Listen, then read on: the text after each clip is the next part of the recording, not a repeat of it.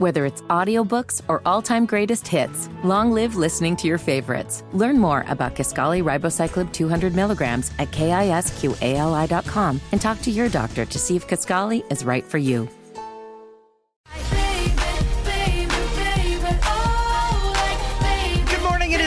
833. You're listening to the Kendall and Casey show on 93 WIBC. His name is Rob Kendall. You can find him on Twitter, Rob M. Kendall. You can find me on Twitter, Casey Daniels 317. I'm also on Instagram and the TikTok.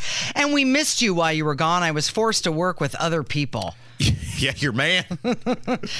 He he did a good job. He did great. He did a good job. We had some fun while you while you were gone, but we missed you. Well, Casey came to my house on Friday, and I your man was there too. And she's like, "We'll just stay a couple of minutes." Uh-huh, And three, hour and three hours later, Casey still has a vice grip on my child. Oh, look at you! She is a darling baby doll, full head of hair. Oh my goodness, she looks like you too. Yeah, that's why she's has, darling. She has your nose. How could it be anything? That's the first thing Kevin said when he Mm-hmm. saw my baby was, "Oh my gosh, it has your nose." And I, Yeah, she does. And we talked about this. So I called Thursday. She was born late Wednesday. last a week and a half. a week and a ago. half ago. Yeah. And I said, there is this moment, and I'm sure you felt it too, and I'm sure Jim felt it, in which when you look at your child for the first time and you see you.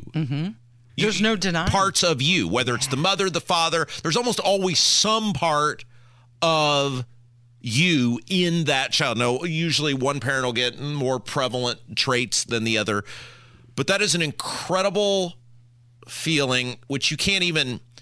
You could give me a week and I couldn't describe what that is like. And I still find myself doing it now and maybe it'll, you know, maybe it will never stop where you look at your child and they look back at you. Mm-hmm. And it's almost more endearing now than it will ever be because they can't communicate with you. But you're like, my baby and I will have, Olivia and I will have staring contests because she is now to the point where her eyes will stay open for long periods She's of time. She's focusing on you. Right. Yeah. And and you are staring. It's a weird field of dreams type type of thing, and that's the best way I can describe it. Where it's almost like you're looking at yourself. a, Yes. the baby version of yourself. You were so funny. So I went. Uh, so we went over to uh, Robin G's place on Friday, and you were like, "Yeah, we left the hospital," and they were just like, "Good luck."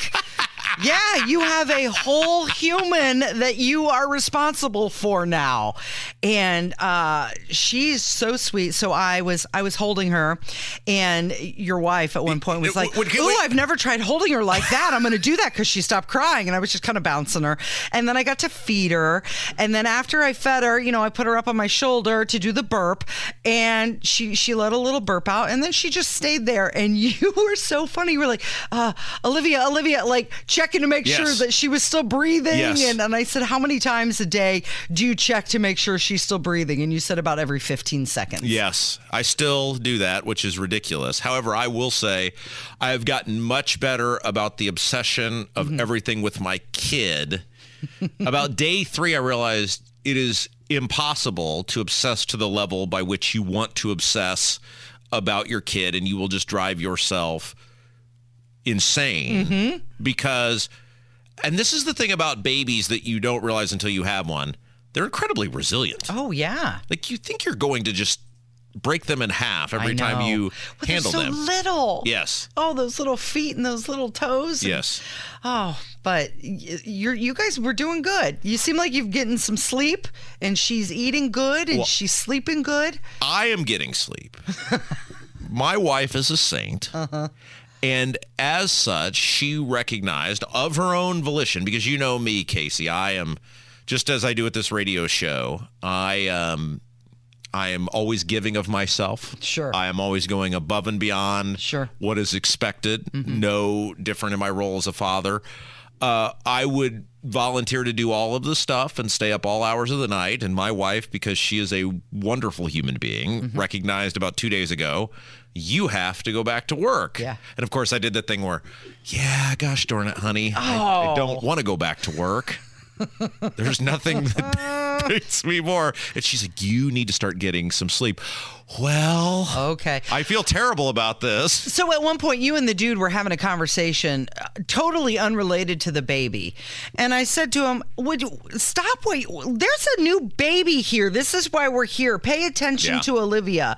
And your wife said, "Oh no, he needs to talk about something else besides the baby." So, uh, getting it out of your system now. So this is what's interesting. We got into a little bit when I called on Thursday. You and I don't know if you felt this way when you had your child, and it'd be interesting to ask Jim about this. You never feel more helpless than when you're in as a I'm saying this as a, as a man. You never feel more helpless than during the actual birthing mm. process. Yeah. Because throughout the whole nine and a half months or whatever it is, I, as a father, as a supporter, am able to do things for Acts of service. my sure. wife, right? To make mm-hmm. life easier. And then all of this build up, and then it is 100%, on her yeah. and, uh, and the doctors. it, it- right. Yeah. It's it's to, it's completely totally out of your hands, and you have to just sit there. Mm-hmm. And I don't know if Jim did this, but they have this thing where they monitor the baby's heartbeat throughout the process, and you just stare at this thing, and they keep telling you it's fine. Mm-hmm. Your baby is doing great. And you keep going, this is taking forever. no, it's fine. It takes a lot longer it's normal. Than, than this. And you you just sit there feeling like you should be doing something, yet there is basically nothing you can do other than to continually be emotionally and verbally supportive of your wife. Yeah, well, and that's what you're supposed to do in that situation. And she had a natural childbirth, so I have to imagine, wow, uh, brave lady. I have to imagine that you were at some point just wanted to take her pain away. Yes. So she decided because there is a lot of information that the kind of, if you can, and look, many people cannot, and it's in no means an indictment on those people or people who choose not to, but the best thing, if you can, do it for your baby is to try to do a natural childbirth. And she made that decision a mm-hmm. long time ago. It was all of her. I did not pressure her to do that. She she did it because she wanted to do it. And we tried to warn her. Yeah. And we tried to talk her out of it. And I made her dis- sign a disclaimer saying, I will not blame Rob Kendall if in the middle of this birth, it is not what I expected. And she, to her credit, Yeah. she did it. Yeah. It took almost 24 hours, mm-hmm. but she did it. And because that's how much she cares about our child. And that's one of the things that I have, I have worked on with her is that you can only push yourself so far and you have time and again pushed yourself and the baby's going to be fine mm-hmm. right like you come to the conclusion and it's probably easier for fathers to come to this conclusion than mothers because we don't have the connection of having Carried them. carried them, yeah. birthed them, that the baby is going to be fine and the things that they do most of them are natural and the baby will let you know if it is in an unnatural uncomfortable position. They will let you know. My child has absolutely no problem screaming right in my face and letting me know if she was is remotely uncomfortable about anything. Were there any surprises to you through this process, the birth, and now that she's a week and a half old? so I said this when I called, and I want to say it again because I know we got other things to get to. But I, there are a couple things I want to say. One, we we um, her name is Tori Dawson, and she is phenomenal. She's what they call a doula, and if you are new to childbirth, you absolutely need to get yourself one of these fabulous people because you will have no idea what you're doing. Yeah. It doesn't matter how many, trust me from experience, Casey, mm-hmm. no matter how many YouTube videos you watch or books you read or articles you read, you have no idea what you're doing. It's correct. And That's, doulas, that's why you take advice from people who've been through it. these people, their job is to help you through the birthing process. In this case, Tori's a registered nurse. She worked at Walter Reed. She was a military nurse. She was awesome at helping us through the whole process. She was there the entire time. The reason I believe I am alive today after 24 hours of natural childbirth is because Tori was there with us. So I want to first of all say what an awesome job she did. She kept my wife calm and worked her through the entire process. That's number mm-hmm. one. Two, the people at Hendricks Regional Health did an outstanding job delivering our baby. They were very loving and supportive throughout the whole thing. And then the third thing that I want to say, because we talk about this a lot on this show, but not nearly enough, is the power of prayer. And during my wife's birth, this was probably about hour 18, and I know she won't mind me sharing this. She got what they kind of refer to as stuck mm-hmm. during the birthing process. Yeah. And what that means is you you have moved forward and then you have stopped moving forward. Now, the baby is in actually is actually in no real danger and the baby is fine, but to the parent, the mother and the father has no idea what's going on. Mm-hmm. You believe it's the end of the world, right? Yeah. The the doom, inevitable doom is upon us. And when you've watched your wife go through that for 18 hours, you begin to hit the panic button yourself, even though you're told everything's fine. And at about that time, the life, our great friends, our fabulous friends at Life Church started a prayer chain for us.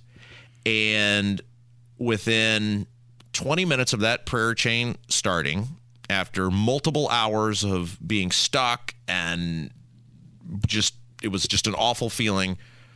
And this is terrible grammar, and I'm sure some doctor somewhere, some birthing doctor is like, "You're a moron." But she became unstuck, and that baby was born Started moving. within an mm-hmm. hour of that. Mm-hmm. And I give all of that to God and the prayer chain that was set up by the Micah and the people at Life Church because that was a horrific, awful feeling. And uh, so I wanted to make sure today that I gave credit to Tori and to the great folks at Life Church and the people at Hendricks Regional Health because, man, having a kid is the greatest feeling in the world.